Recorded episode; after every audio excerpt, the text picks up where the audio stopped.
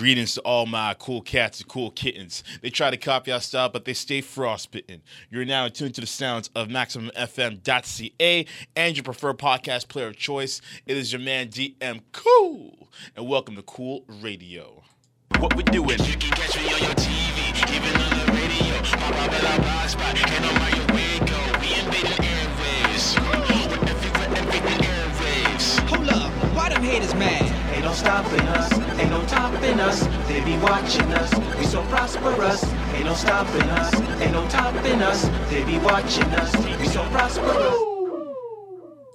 Oh, you didn't know? Your ass better call somebody! Indeed, indeed. Tell a friend to tell a friend that we're live on the airwaves. Thank you guys for tuning in as you always do. Welcome to the show. Um, once again, this week I will be handling it on the solo dolo tip, but fret not. We have plenty to discuss tonight. And our itinerary for tonight's festivities include Nas talking about how he had a potential collaboration with Prince on the table. Meek Mill's 2008 conviction being overturned by a Philadelphia judge, and Chris Brown and Drake dropping visuals to the record No Guidance. We will be discussing that later on in the show. Of course, we have our wanks of the week, and we have the main topic of tonight's evening, which I'll get to uh, a little bit in a moment. But before we get to all that, you already know what we got to get into, man. I got some stuff to get off my chest. So, with that being said, it is time to let that ish breathe. Let this bitch breathe! So, you know, as a music lover and what have you, I have passionate discussions with not only you, the people who listen and watch, but also just with my core group of friends about who we like, who we think is the best in today's era, and things of that nature. You know, barbershop talk essentially. And often, eno- often enough, we've had a discussion of who's the best MC of all time, and it, and you already know how that goes. From time to time, however, we often say we often say who should be included in that discussion. Maybe not as the very best or top five or whatever the case may be, but at least a part of the conversation, someone who deserves consideration. And I say you, I say to you, ladies and gentlemen, cool cats, cool kittens, I say that Kendrick Lamar Duckworth should be a part of the GOAT conversation. Let's talk about this because I think he deserves some serious consideration. Now, I'm sure there's gonna be some people listening or watching, especially the older heads, be like, "Oh, you see, you millennials, y'all know about that real hip hop. Y'all know about KRS One, the Big Daddy Kane. Chill, fam, chill. It's not even about that. I'm not saying that Kendrick is the greatest.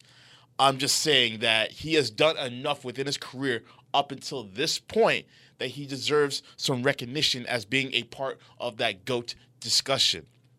Let's get into details with it. Kendrick Lamar started his career as a rapper in 2009. He dropped a few mixtapes like the Kendrick Lamar EP, Overly Dedicated, during that time span. And it wasn't until 2011 when he dropped his debut album, his real debut album, Section 80, which was released independently directly through Top Dawg Entertainment. And that album had a lot of people talking. It had people saying how this guy, how this guy or a kid could potentially revive the West Coast rap scene. It's to the point where by the time this album dropped, he already had the ear of Dr. Dre. He even said it on a record on that album. And that year that it dropped, he was already doing collaborations with so many people. He was doing collaborations with The Game. He had an appearance on Drake's Take Care album. He was mixing it up with a lot of the top rappers of that time period.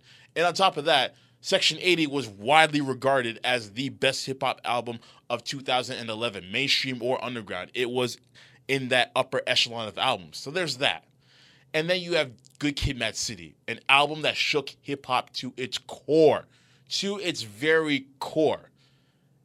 To the point where this album was the first classic of this current generation or decade. So from 2010 up until now, it is the first album to be regarded as a classic by a new artist. Not to mention this album gained so much recognition as far as critical acclaim is concerned, being nominated for a bevy of awards, whether it be AMAs, Grammys, Billboard, etc., etc. It was being nominated for everything, and it got robbed a couple of times as well. But we won't get into that. but nonetheless, it got nominated for so many different things, and it sold well. It didn't have a number one single, but it sold well on the charts. And it's one of those few times where you have an artist who has a lot of critical a lot of critical acclaim but also has the commercial success to pair up with it as well. That is that is i would say the holy trinity but you need one more point to put on top of that. But you got you understand what i'm trying to say.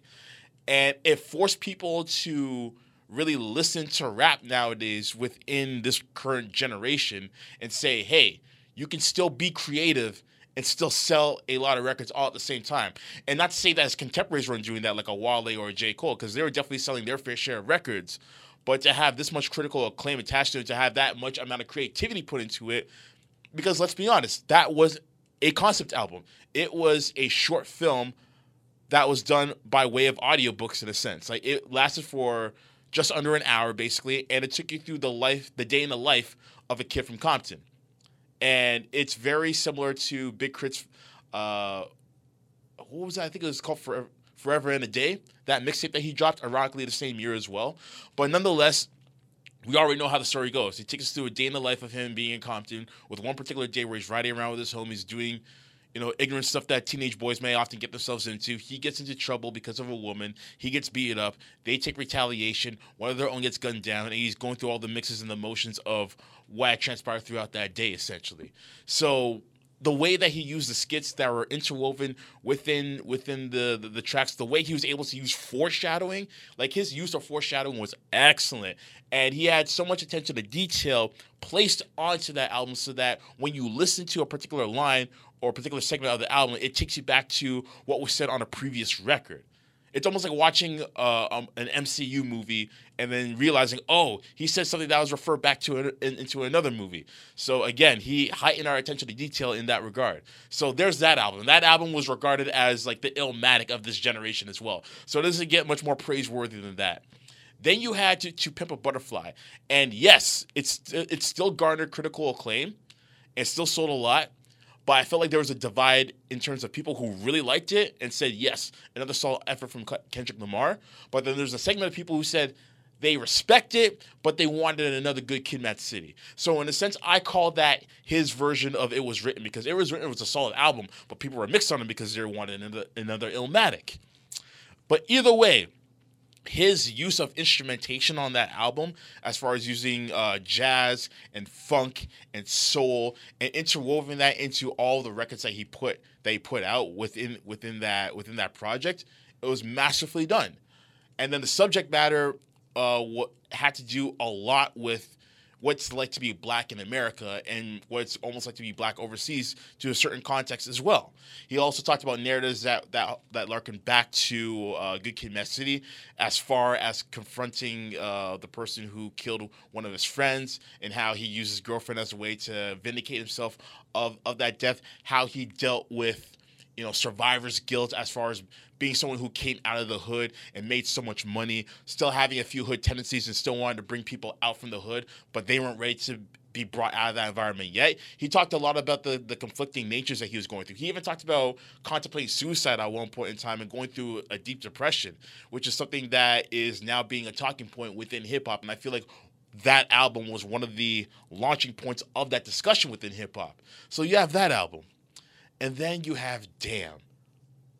Arguably his best album to date. Because I felt like he took the good parts of Good Kid Mad City as far as the raw aggression. He took the conceptuality of both Good Kid Mad City and To Pimp a Butterfly and combined it into one. And usually on your third, fourth album, you start to get a little complacent, but he was more hungry than he's ever been, arguably, on that album. Not to mention, he told two stories at once. And mainly when you listen to that album, it all comes down to choices. If you choose option A, this is how your life is going to end up, and these are and this is the and this is the fruit that you'll have to bear if you choose this one choice. You choose option B, and this is how your life is going to turn out. So, whatever path you want to walk, walk it, but know that at the end of that path, this is what will happen. And so we saw one path where Kendrick Lamar became the successful rapper that he was destined to be by making the right choices in life. But then, if you listen to that album backwards, so, from back to front, you realize that he made a choice that basically did not end up with him being that successful rapper. Instead, it ended up with him being just another black man in America who unfortunately lost his life early due to gun violence. I mean, when I first found that out, like listening for myself, I lost my absolute shit. I had to call my man Akil. Shout out to my boy Akil. I had to call and be like, yo, I figured out the album. I figured it out, son. But anyways, it was it was a great piece of work. And then even his work on on what's it called? Of uh, the, the Untitled album, like a whole bunch of B-sides. His rendition of the lost tapes essentially. That was better than half of the albums that came out that year anyway. And then you also had him curating the original soundtrack to Black Panther, which was arguably the biggest movie of last year from a commercial standpoint, critical standpoint, and from a conversational standpoint. And he was the architect behind it. He was the one who gathered the artists, he organized it the way he wanted to. And he basically told the story of Black Panther without spoiling the movie because it came out a week before the movie did and he told the story just very vaguely, but it kind of gave you a prelude into what may happen within the film, but without giving away any spoilers. And then when you watch the film and then you listen to the album, you understand it a lot better. You're not just listening to it for the jams and the singles, you're listening to it because he's telling a story. He's telling two sides of, of the coin. He's telling one side of T'Challa and one side of Killmonger. And now, even though they're coming from opposite, opposite viewpoints, they share many conflicting similarities that kind of join them into one being. And then you see that play out in the film as well.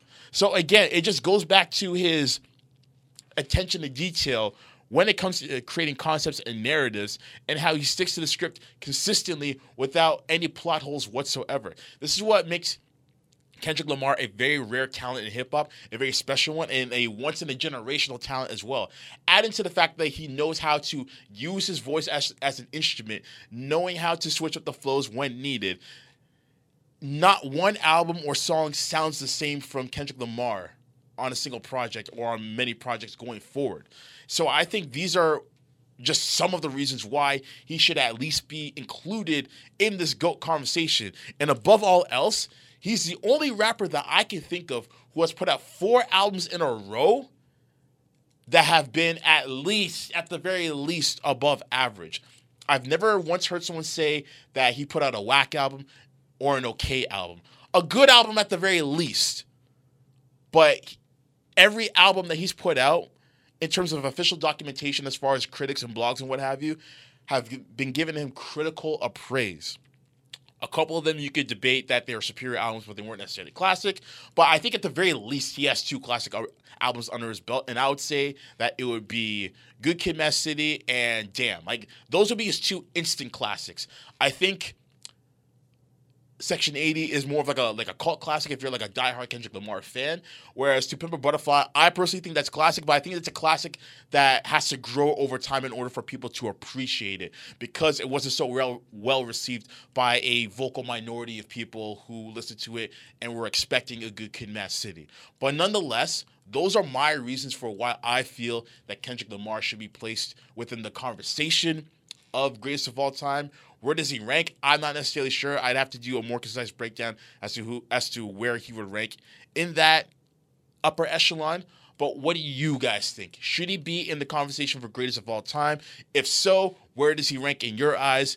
Either way, let me know on all social media platforms at Cool Radio CC and share your thoughts. After the break, our main topic of the evening, we are going to talk about Wesley, or not Wesley Snipes. Well, yeah, we're going to talk about him, but more specifically, we're going to talk about Mahershala Ali and his role as this generation's Blade. So keep it locked. This is Cool Radio, and we will be right back. Uh, yeah. Uh, yes, yes, y'all. Welcome back to the show. Once again, it's your man DM Cool. And welcome back to Cool Radio. Before I get started uh, on onto the next segment, I want to give a big shout out to my man uh, Curtis Lawrence, who is the head of the blog Live in the Six, a blog that I partner with.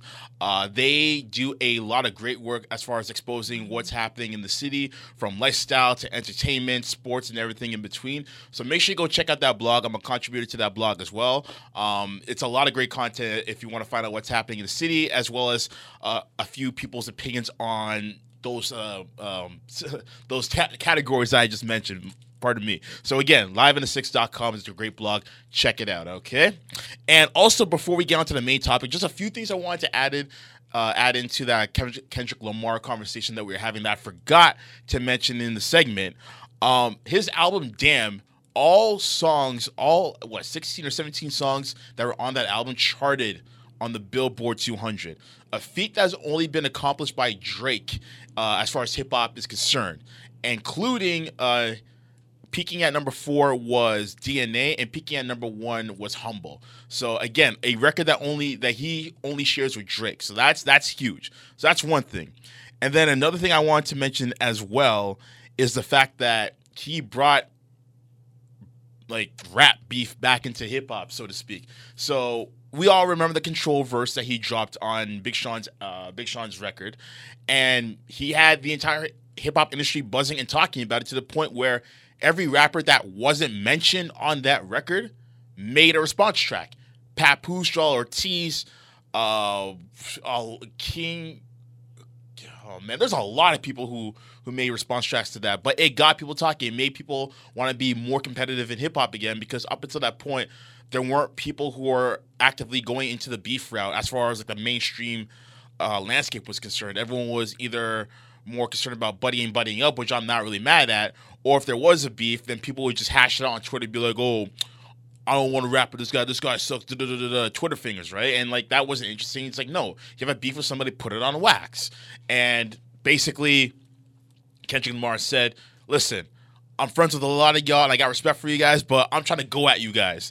And he went at every single person who was either on that track or people that he can that he uh, determines as his contemporary, and everyone was cool with it except Drake. And that started a Cold War feud of sorts between arguably the two biggest rappers of this generation. And to this day, we still haven't gotten anything from that, but it leaves people to speculate. And if something were to happen between these two rappers on wax, that we have that timeline to basically reference to. Like this would be this generation's equivalent of Jay Z versus Nas. Different circumstances, of course, because there's no baby mama involved, but nonetheless, it would be on that echelon. So those are just a few of the things that I want to mention in regards to Kendrick that I forgot to mention because again, there's so many things that Kendrick has contributed to within hip hop as a whole, especially during this time period that he's been in thus far. But anyways, that's just my take on it. Now, let's get to the main topic of tonight's proceedings. and that is the news of Mahershala Ali being casted to play the titular role of Blade. Now, we all found this out last week, actually, last Saturday to, to be exact, when San Diego was doing its annual Comic Con. And Marvel, of course, was in the building. So they were announcing their next slate of films and shows that they'll be putting out for the next, uh, I believe, two years, basically. So they basically announced everything that was coming out in 2020. Actually, everything from 2020 to early, yeah, early 2020, so early next year, up until late 2021. So they anything, they didn't announce anything official beyond 2022. So we have a handful of shows and a handful of movies that are coming out during that time period. One of them that I'm most excited for is Shang Chi and the Legend of the Ten Rings. I'm also to here for that. Shouts to Simu Liu, uh, Mississauga native, who has been casted as the role of Shang Chi. That's going to be huge. Um, but the biggest news that came out of that was none of the big movies that were slated on their slot, but it was the final announcement that they did for the evening, which was in fact announcing that Mahershala Ali would play the titular role of Blade. So that is huge on so many levels because from my particular reaction to that was holy shit. They got Mahershala Ali in the MCU. Mind you, I know he was sort of in the MCU when he played Cottonmouth and Luke Cage, but to be on, or unfortunately, it wasn't part of the MCU. Like it was hinting at it, but it really wasn't a part of it because there was no reference to it in the films itself. But now that the Marvel Netflix universe is now unfortunately, you know, evaporated basically, he is now free to play any role he wants within the MCU, and lo and behold, it is Blade, the Daywalker. And I originally said, way before this was even announced, I originally said that I don't want to see Blade as a movie in the MCU because it's going to take away the, the the rated R elements, and I'll get to that in a moment. Uh, essentially, what I wanted to see if they're going to do you know, Blade once again, I wanted them to do it on Netflix, like they do with The Punisher and Daredevil, so that it can maintain its dark and gritty edge. I wanted them to do like a Netflix series out of it. As far as who would be playing the role, I had no idea who I wanted to play the role or whatever the case may be. But I said to myself, if they are going to reprise Blade once again, then leave it for Netflix. Everything else, I don't even want to hear about it. And then they dropped the fact that Ali would be playing the role. I'm like, okay, sign me up. I don't care if it's PG. Sign me up. Mahershala Ali can do no wrong. I mean, we're talking about two Oscars within the last three years. He's uh, he's won or at least been nominated for Emmys as far as shows that he's been a part of. And on top of that, the man just won, just uh, became an, an, Oscar winner for uh, Best Motion Picture for The Green Book, which I have my quarrels about, but nonetheless, he's still part of that production, but also won Best Supporting Actor for that film as well. So this guy's red hot right now. So this is how it came about in the uh, in the eyes of Kevin Feige, who was the head producer of Marvel Studios. So shortly after his Oscar win uh, earlier this year, he got in touch with Kevin Feige and he said that he wanted to have a meeting with him. Now, normally when it comes to the MCU, it's usually Feige and the Marvel team that that goes out and seeks out these actors to play the roles that they want to have them for. So whether it was Simu, Simu Liu for Shang-Chi or whether it was Chadwick Boseman for Black Panther or Chris Evans for Captain America, whom they all wanted initially anyway, they go out and find the actors themselves. They don't necessarily take requests from actors who want to play particular roles. That's not really how they do it. However, in this scenario, when he went in for the meeting, he said, and I by mean by I mean he. Sorry, I uh, by he I mean Mahershala Ali. There you go. That took a while. The man said, "I want to play Blade," and Kevin Feige said, "Yes." Of course you can play Blade. All right. And the man also said, when Mahershala Ali calls, you answer. So that just shows you how much cachet that Ali has in the Hollywood industry right now. And I couldn't think of a better actor to play the role of Blade. Now, while there are a lot of people who are amped and excited about this, and rightfully so, there are some people who are kind of, you know, in their feelings, I would say, and want to hang on to their nostalgia for dear life, and are saying that it should, in fact, be Wesley Snipes who should reprise the role of the Daywalker, Blade. And I say this.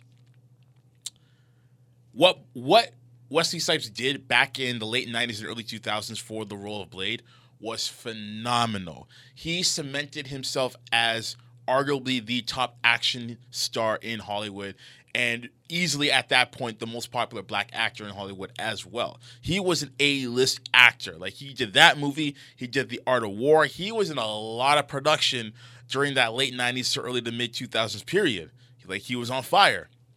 And not only that, but as far as the superhero community is concerned, he was the first actor to play a successful role within a within a successful rated R superhero or comic book based movie. I know Spawn came out in 97, but it wasn't that successful to be honest. But with Blade, it showed that you can not only make an obscure comic book character work, but you can also do it in a rated R sense. And a lot of people take that for granted nowadays because now people think about Deadpool or Logan, for example, as successful rated R comic book films, when in actuality, Blade wasn't one that started it. It was Blade that started it, and then it spawned on to other films like The Watchmen or Kick Ass, to name a few. But again, I don't think Blade gets its just due because I don't think people even realize that Blade was a Marvel property. People don't even realize that people just realize the fact that Blade came out during a time where gothic and dark colors and vampires and the supernatural was in at the time. It was Buffy the Vampire Slayer. It was From Dusk Till Dawn. an interview with a vampire. Like there are so many dark esque films that were coming out during that time. And I guess people thought that Blade was just kind of cashing in on that trend. When in actuality, it was in fact a Marvel property, and it's the first Marvel film to be successful at the. eh, sorry, it was the first Marvel film to be released in theaters, whereas the other ones, I think the only other one was Howard the Duck, and that was back in the '80s. But all the other ones are straight to uh, straight to VHS and what have you. So it paved the way. It paved the it paved the groundwork. And yes, Wesley did phenomenal, as I just said, phenomenal job at playing the Daywalker. But at the end of the day, now that's the MCU, we have to verge into this territory of doing something new with these with these characters. I mean, would we want to see uh, Tobey Maguire or or the other actor who played the Amazing Spider-Man in an in MCU-based Spider-Man film? No, because these guys are 30 and up, and we want to tell the, sto- the story of a teenage Spider-Man going into his early adult years, and neither of those two look like they're you know going through puberty. So no, that's not going to work. We can't have Hugh Jackman reprise the role of Wolverine once again once the mutants get introduced into MCU. No, we gotta make it fresh and we gotta make it new because we can't have any correlation to any past Marvel films that were done outside of the MCU umbrella. And that and that the same thing goes to, to Blade. I mean, we can't have Wesley doing it, and we can't have Sticky Fingaz doing it. It's got to be a brand new, act- well, not a brand new actor, but it's got to like a, be a new actor that hasn't been in the MCU yet, or just a new actor altogether. And what better person than Mahershala Ali? I mean, in the movie uh, Alita Battle Angel, he damn well near looked like Blade when he was wearing the all black with the black sunglasses and the little smirk that he does. And he even has fangs that are already naturally built in as well. I mean, he was made for this role, in my personal opinion. He has a dark, brooding nature of himself when he plays a character with a villainous background. I mean, look at what he did with the Cottonmouth character. I mean, he had some he had some quotables in that series, man. He's like, "You like that picture of Biggie up on my wall? Yeah, everybody does. See, you got that crown, right? You know why? Because everybody wants to be the king. I mean, come on! Like, what do you say to that? So for that man to be playing Blade within the next three or four years, give or take, is going to be amazing. And I'm very curious to see how they tie it into the MCU. And the way I see them tying it into MCU is most likely what's going to happen is that may that film may come after phase four. It may be phase five, right? You want to do it while Ali is still a hot commodity within Hollywood. And with the introduction of Doctor Strange and the Multiverse of Madness, that's going to be the first horror based MCU film. So, with that being said, it's going to deal with the supernatural, and that will be an interesting way of introducing Blade into the MCU because of the fact that he does, in fact, deal with the supernatural. Or it could be hinted or alluded to within the Shang-Chi film because they both have martial arts backgrounds. So that could also be a way that they can introduce that film into the MCU. But more so, I kind of see it playing out with Doctor Strange because of the fact that that deals with the supernatural. So that's going to be a good look, most definitely. Uh, on top of that, speaking of Wesley Snipes, he spoke about you know the reaction that people were having as far as negative is, is concerned, and he let it be known on social media that he wants all the daywalkers to just chillax. And that he is happy with the MCU's direction that they're taking, and that he's happy with the uh, with the choice that they made as far as the lead role is concerned with Mahershala Ali and how he's a fan of his work. So that's great to hear. There's no animosity or anything like that whatsoever. And that potentially leaves an opening for uh, Wesley Snipes to be a part of that film in some way, shape, or form. Potentially, he, he could be Whistler. You know, Whistler was a white guy in the original films, but Whistler's character isn't dependent on race. It can literally be anyone anyway. So if he's at least in the film to some capacity, I'm happy with that because it'll be like a little homage of sorts, so to speak. That would be cool. Even if, if it's just a cameo, I'm fine with that. But just as a little way to be like, hey, we know what you did for us. Because let's be honest, if it warrants for Blade, we may not have an MCU. Because it literally took so many failed projects and failed attempts from Marvel to get into the Hollywood game that if this was the last straw, then we may not have an MCU. They tried Captain America in the 90s, didn't work. They tried Fantastic Four in the 90s, didn't work. They tried Howard the Duck in the 90s, it didn't work. And then they had those corny ass uh, live action series back in like the 70s and the 80s. Those didn't work at all. They had the Punisher back in 2004, didn't work. They had the Punisher once again previously, I think in the late 80s or early 90s. It didn't work. Like none of that shit worked, but Blade did. So it's to be interesting to see how they take that direction with that film. And, you know, going back to as far as who would be more suitable for that role, if it's not Wesley Snipes or if it's not Mahershala Ali, I personally don't see anyone playing that role that well. I mean, maybe Chadwick Boseman if he wasn't already playing um, T'Challa in Black Panther, but I don't know. I think there's just a coldness about Mahershala Ali whenever he plays a villainous character that you believe it. You absolutely believe it with all your heart and soul that this guy is just a brooding character that wants to get his frustration out. And I know there's a few people who say it should be it should be uh, Michael Jai White, but let's be honest, Michael Jai White is not really a commodity of sorts in Hollywood. He's a great he's a great uh, martial artist in his own right, but as far as acting is concerned, he's not on the upper echelon of of actors who can carry a lead role in a major motion picture film, in my personal opinion. Great action star, but acting is not all the way up there, especially on, not on the level of of uh, of, of Mahershala Ali. So that's my take on that. And then, you know, kind of going back to the topic of diversity in Hollywood and reprising roles and casting certain actors in certain roles and what have you.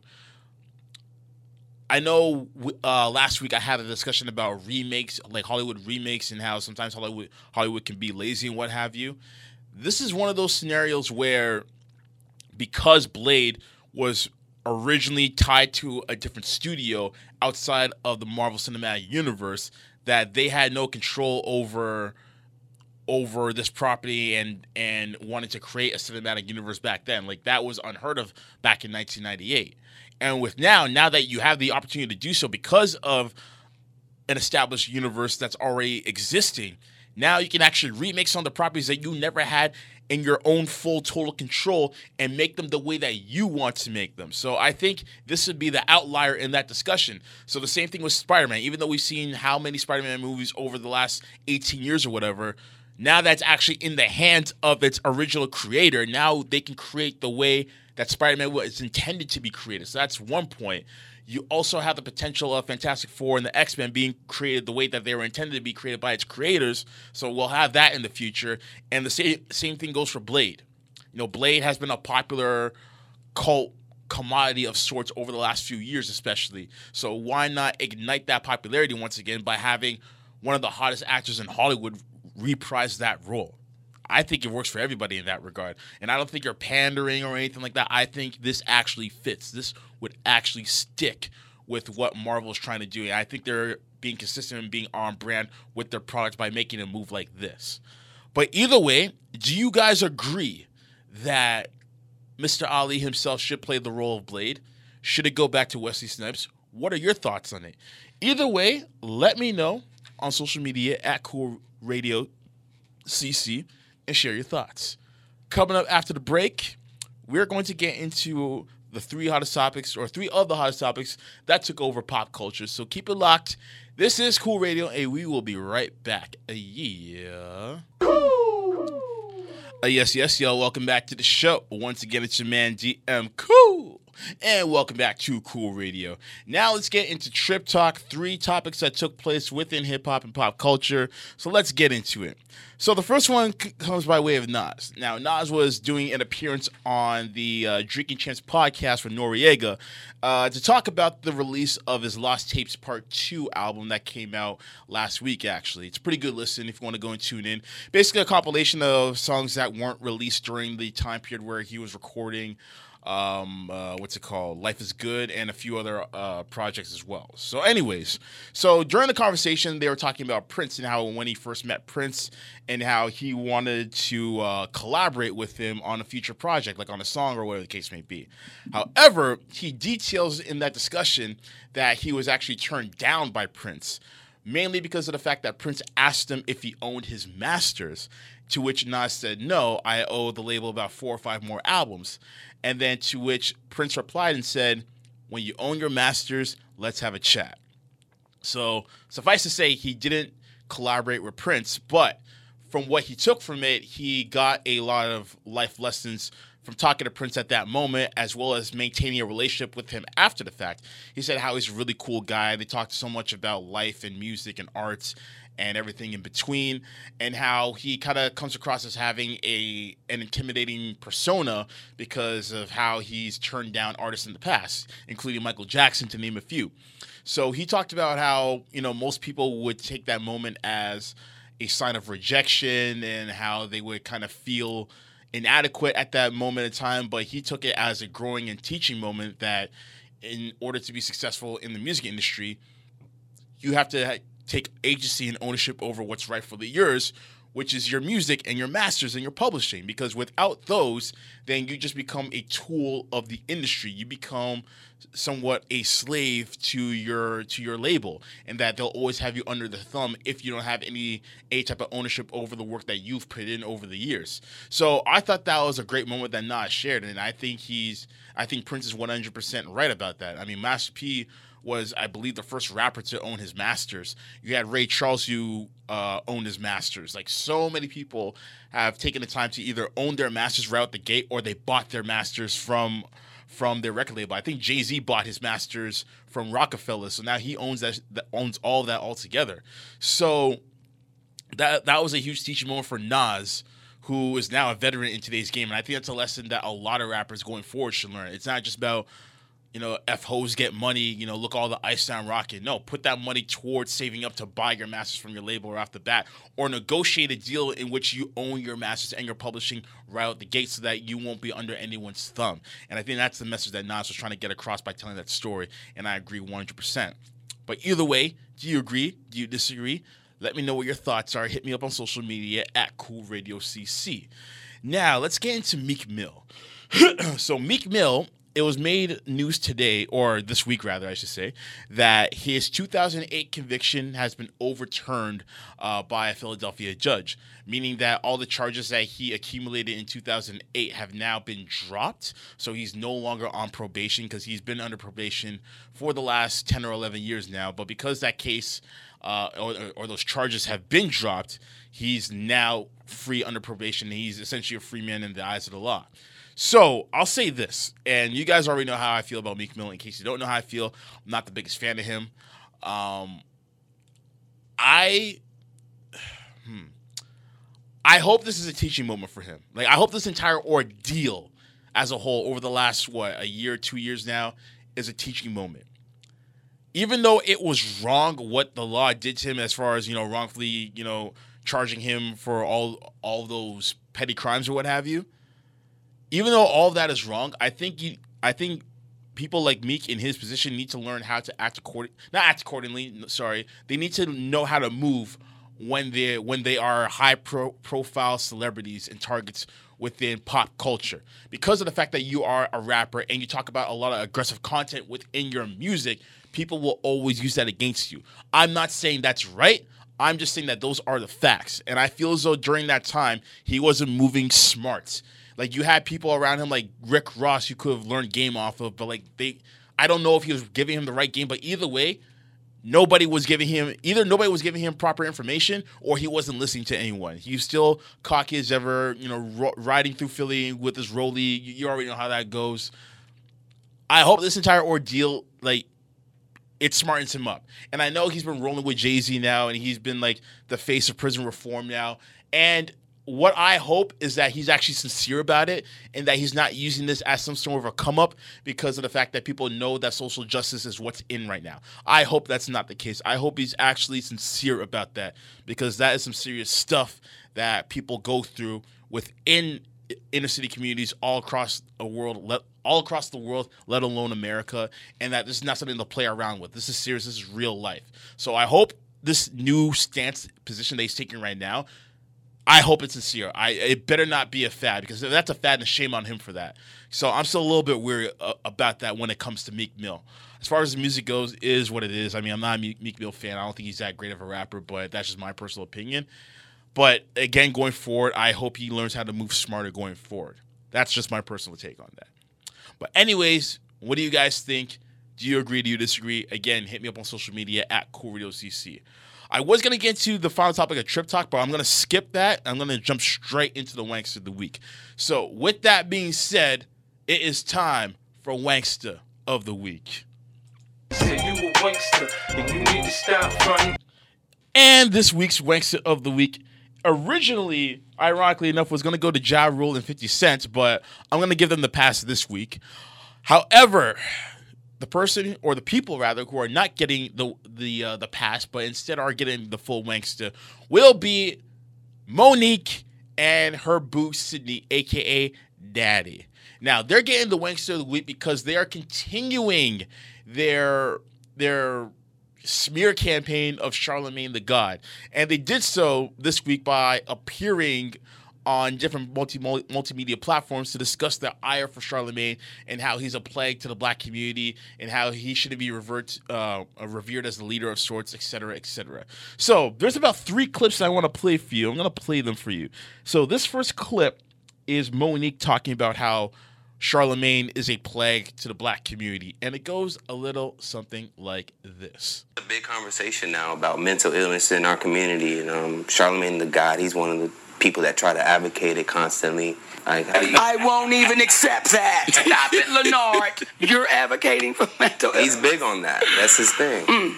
I've seen and heard the destruction that that brother has done in our community. Mm. I've heard the poison mm. that he's pulled out over that air in our community. Now, everyone's allowed to change. But I think that the only way we make change in our community is at first acknowledge we were part of the damage. Okay, that was a lot. A poison to the black community. Crack cocaine was a poison to the black community. Heroin was a poison to the black community. Gun violence, a poison to the black community. Tyler Perry movies, a poison to the black community. Steve Harvey, a poison to the black community. But Charlamagne the God, nah, sis, I can't get with you on that. So let's move on uh, to the rest of the clips. So this one now is detailing the thoughts of her boo, uh, Sidney, aka Daddy, as far as his lack of empathy in regards to Charlamagne the God. So let's uh, take a listen, shall we? level of perpetuation of fame and a lack of empathy that I've seen him indulge in when I watched, you know, obviously Monique's interview. When you see him having the interview with Kanye, that man invites him out to his home. Then, after interviewing with him, he's donkey of the day. There's a lack of empathy that this man gives to the community. So, if you're an advocate for it, then that means you remove donkey of the day and you understand that people make mistakes. So he lacks empathy because of his donkey of the day segment that happens to be a comedic segment. Operative word comedic as in comedy, as in comedian. The profession that your wife is in, the profession that your wife has made money off of for the last 20 or 30 years now, the same prof- profession that she has used to roast other celebrities and other people in general in her profession. There was actually one time when she said a joke to somebody saying how you're so ugly that when your mama had you, she had morning sickness after you were born. Last time I checked, that doesn't seem empathetic as, at all, to say the least. No, not at all. So why should Charlamagne show empathy in a segment that is regarded for the purpose of comedy? And yes, he did have uh, he did he was a guest in Kanye's home for the interview, but Kanye only wanted to do the interview in his home. And on top of that, he did deserve the donkey of the day because he said slavery was a choice for black people. But anyways, let's continue on. So the final clip that I have for you is in regards to Sidney claiming that you know, people see Charlamagne the God as an authority figure and that he shouldn't be regarded as such. So let's take a listen to that, shall we? there's a level of consideration for people that I haven't seen him give because it's more about ratings, it would appear. There's a coarseness to his energy, there's um, a lack of connect to his people, and it's odd to me when I hear people and see him on CNN and they talking to him as if he's some authority. He hasn't had the tenure in this life to have the authority because when you're an authority on dealing with people, that same authority is accompanied by empathy. This guy's reaching like Mr. Fantastic right now. Charlamagne the God is not an authority on black people. He is a culture critic. He is a tastemaker within the world of media. He comments on what he sees in media as far as entertainment goes, politics, socio-political stuff, you name it. All he does is critiques it and he gives his own unadulterated take on it. That's what he does. And Charlamagne doesn't prove to be perfect. In fact, he's probably one of the most transparent personalities that we have in media right now. He is so open to discussing all his faults that he committed when he was younger and while he was in the industry and up until now. He actually me too'd himself before anyone else could. And the and the details of that were basically led to him not having any wrongdoing at any part whatsoever, but he still gave out his condol or not condolences, but his empathy and his apologies to anyone who may have viewed him as anything but.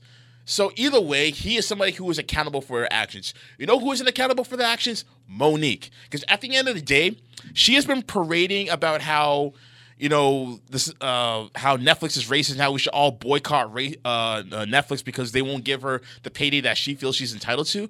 Listen, if you want to ask for more money from Netflix, that's fine, but don't say that they're racist or inclusive because they didn't give you the payday that you're looking for. They have had so many talented comedians of different races. They, they have they've had the Iglesias comedian, the the the relatively large uh, uh, Puerto Rican comedian. They had Ali Wong uh, do stand-up specials. They've had Amy Schumer do stand-up specials, Dave Chappelle, etc., etc. They've been very diverse with whom they've been giving comedy specials to.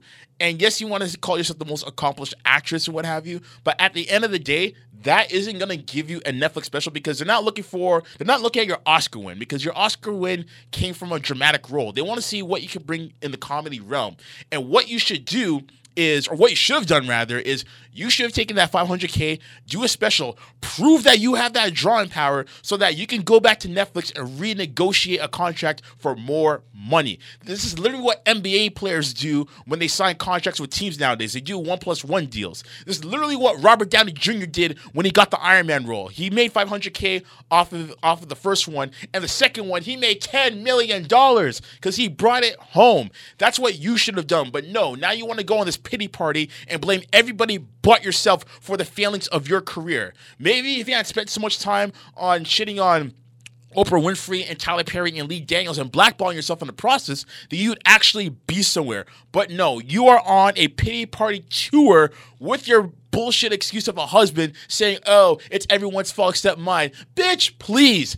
Look at yourself in the mirror and know that it's you who put yourself in this predicament and not Charlamagne Leonard, the God. So for that, you deserve the Wankster of the Week, and you deserve it so much. And if you want to call me me being against my people because I don't agree with what you're saying, then please, you're not for your people at all. You're just using this as a come up because you know that social justice is what's in right now, and that's what's making you relevant. Otherwise, no one will be hearing about a damn thing that you're doing right now. So I'm about to drop it on you just like this, boo. Real talk. And with that, I didn't expect to get that heated off of it. But with that said, it's time to end the show. Want to thank y'all for tuning in. Uh, tune in next week. I will have a guest in studio. I will keep you guys up to date with that. And as you already know, Cool Radio is a division of Cool Click Media and Entertainment, reminding you that we are creating our own legacies. Keep it gravy and wavy. We are out of here. Peace.